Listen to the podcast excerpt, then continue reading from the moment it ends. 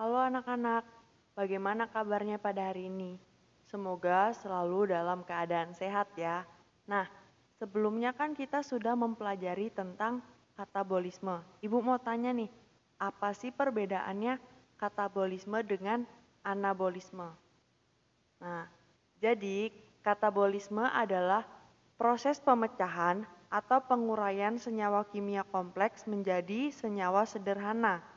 Sedangkan anabolisme adalah proses penyusunan senyawa kimia sederhana menjadi senyawa kompleks. Nah, jadi pada hari ini kita akan memasuki materi metabolisme pada bagian tiga, yaitu tentang anabolisme. Apa sih anabolisme itu? Jadi anabolisme merupakan rangkaian reaksi penyusunan suatu zat organik dari senyawa sederhana menjadi senyawa kompleks. Jadi di dalam penyusunan senyawa kompleks organik dari senyawa-senyawa sederhana itu membutuhkan sejumlah energi yang berasal dari cahaya atau dari reaksi kimia. Nah, di dalam anabolisme bersifat endergonik yang artinya memerlukan energi. Kemudian di dalam anabolisme ini dibedakan menjadi dua, yaitu asimilasi dan polimerisasi. Jadi asimilasi adalah penyusunan zat anorganik menjadi zat organik, yaitu contohnya fotosintesis dan kemosintesis. Jadi fotosintesis adalah reaksi penyusunan senyawa sederhana menjadi senyawa kompleks dengan menggunakan energi dari cahaya. Sedangkan kemosintesis merupakan sumber energi yang berasal dari reaksi kimia. Kemudian yang kedua adalah polimerisasi, yaitu penyusunan zat organik sederhana menjadi kompleks. Yuk, sekarang kita bahas mengenai fotosintesis terlebih dahulu. Jadi, fotosintesis berasal dari kata foton dan sintesis. Foton artinya cahaya, sedangkan sintesis artinya penyusunan. Jadi, fotosintesis adalah proses penyusunan C O dua dan H dua O menjadi karbohidrat oleh klorofil dengan bantuan energi cahaya. Nah, energi cahaya ini dapat berasal dari sinar matahari atau cahaya lain yang memiliki intensitas setingkat dengan sinar matahari. Di sini sinar yang paling efektif untuk fotosintesis adalah sinar merah dan sinar biru. Kemudian, fotosintesis terjadi di dalam kloroplas. Jadi, kloroplas adalah organel di dalam sel tumbuhan yang di dalamnya terdapat klorofil atau zat hijau daun. Jadi, fotosintesis ini selain membutuhkan cahaya matahari, dia juga butuh karbon dioksida. Nah, karbon dioksida yang berada di atmosfer, dan dia juga butuh yang namanya zat hijau daun atau klorofil yang ada di dalam kloroplas. Jadi, klorofil ini adalah salah satu bahan utama karena dia bisa melepaskan elektronnya. Jadi elektronnya itulah yang nanti akan dijadikan sebagai sumber energinya untuk melakukan proses. Contohnya seperti daun, batang, ranting, kelompok bunga, dan buah yang belum matang. Nah, reaksi kimia fotosintesis yaitu enam C O dua atau karbon dioksida ditambah enam H dua O atau air dibantu dengan energi cahaya matahari dan klorofil, sehingga menjadi C enam H dua belas O enam atau glukosa ditambah enam O dua atau oksigen.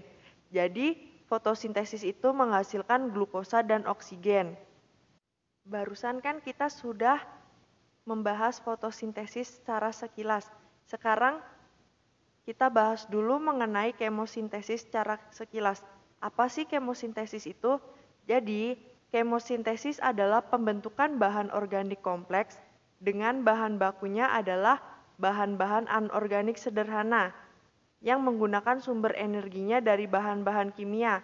Biasanya yang melakukan proses kemosintesis ini adalah bakteri dan jamur. Contoh kemosintesis adalah proses nitrifikasi. Jadi, nitrifikasi adalah proses perubahan amonia menjadi nitra. Jadi nanti ada dua tahap, yaitu nitritasi dan nitratasi. Jadi kalau nitritasi itu merupakan perubahan amonia menjadi nitrit, yang nantinya nitritnya akan diubah menjadi nitrat dalam proses kemosintesis. Nah, tadi kan kita sudah secara sekilas membahas tentang fotosintesis dan kemosintesis. Sekarang kita lanjutkan membahas secara detail mengenai fotosintesis. Nah, fotosintesis ini terdiri dari dua tahap, yaitu reaksi terang dan reaksi gelap. Nah, sekarang Ibu akan jelaskan yang pertama mengenai reaksi terang. Jadi, reaksi terang ini dikemukakan oleh Van Ill. Jadi artinya reaksi terang itu adalah reaksi yang mengubah energi cahaya menjadi energi kimia berupa A T P dan N A D P H. Dan reaksi terang ini terjadi di tilakoid atau grana. Kemudian yang kedua adalah reaksi gelap. Reaksi gelap ini dikemukakan oleh doktor Malvin pada tahun seribu sembilan ratus enam puluh satu dan dalam reaksi gelap ini tidak memerlukan adanya cahaya matahari, dan reaksi gelap ini terjadi di stroma. Nah, tadi sudah dijelaskan bahwa fotosintesis terdiri atas dua tahap, yaitu reaksi terang dan reaksi gelap. Jadi, Ibu akan mulai terlebih dahulu dari reaksi terang.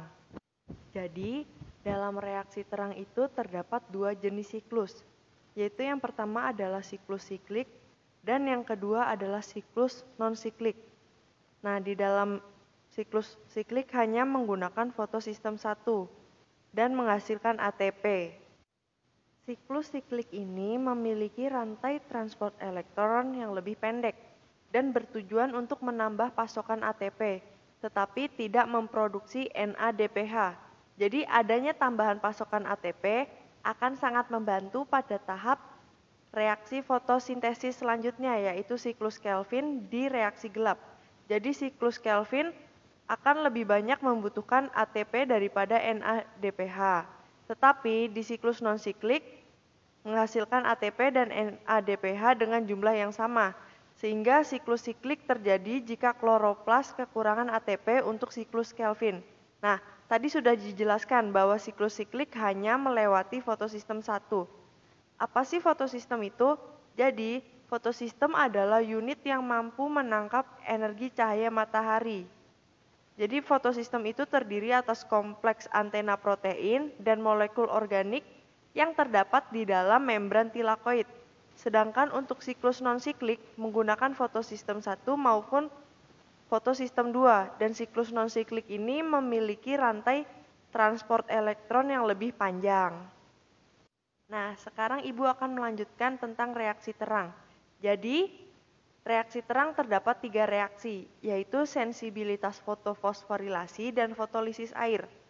Jadi sensibilitas merupakan proses masuknya cahaya, sedangkan fotofosforilasi adalah sintesis A T P, yaitu adanya pembentukan A T P dari A D P yang dikendalikan oleh cahaya pembentukan A T P, di mana memerlukan energi yang berasal dari perpindahan elektron dari suatu akseptor elektron ke aseptor elektron lainnya, sehingga reaksi fotofosforilasi dapat diketahui, yaitu A D P ditambah sehingga menjadi A T P. Kemudian fotolisis air adalah reaksi pemecahan air oleh cahaya yang menghasilkan dua H dua O dan sebelas atom oksigen, sehingga satu atom oksigen akan bergabung dengan atom oksigen lainnya untuk membentuk O dua.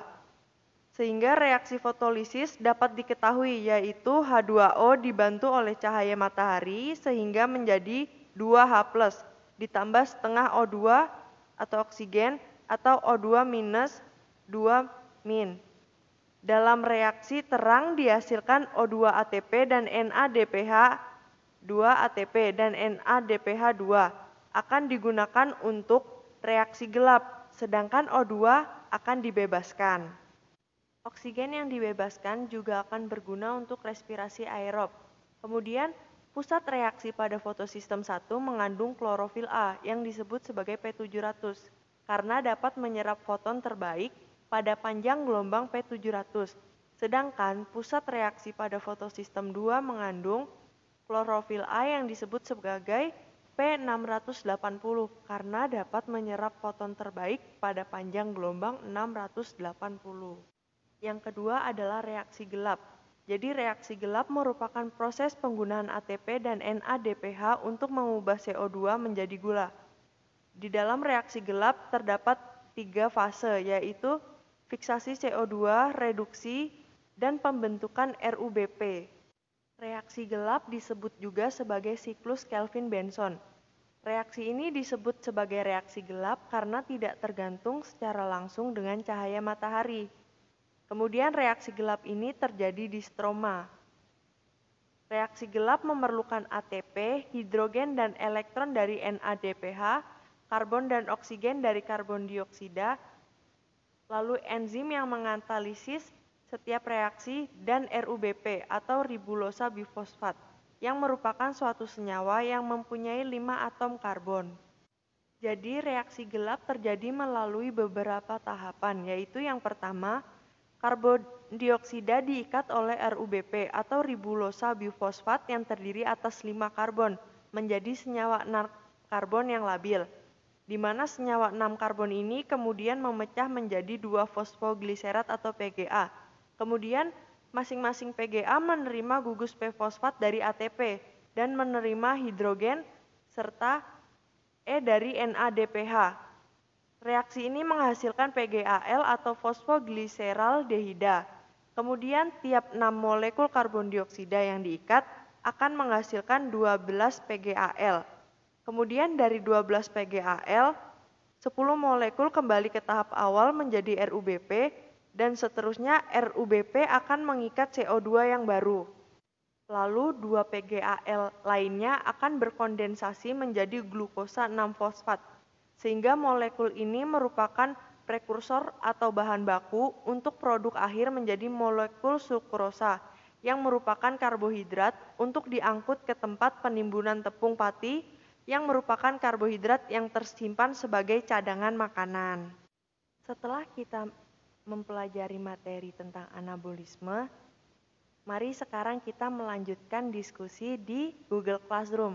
Kemudian setelah kita selesai berdiskusi, Ibu akan memberikan post-test tentang materi yang kita pelajari mengenai enzim dan metabolisme sel.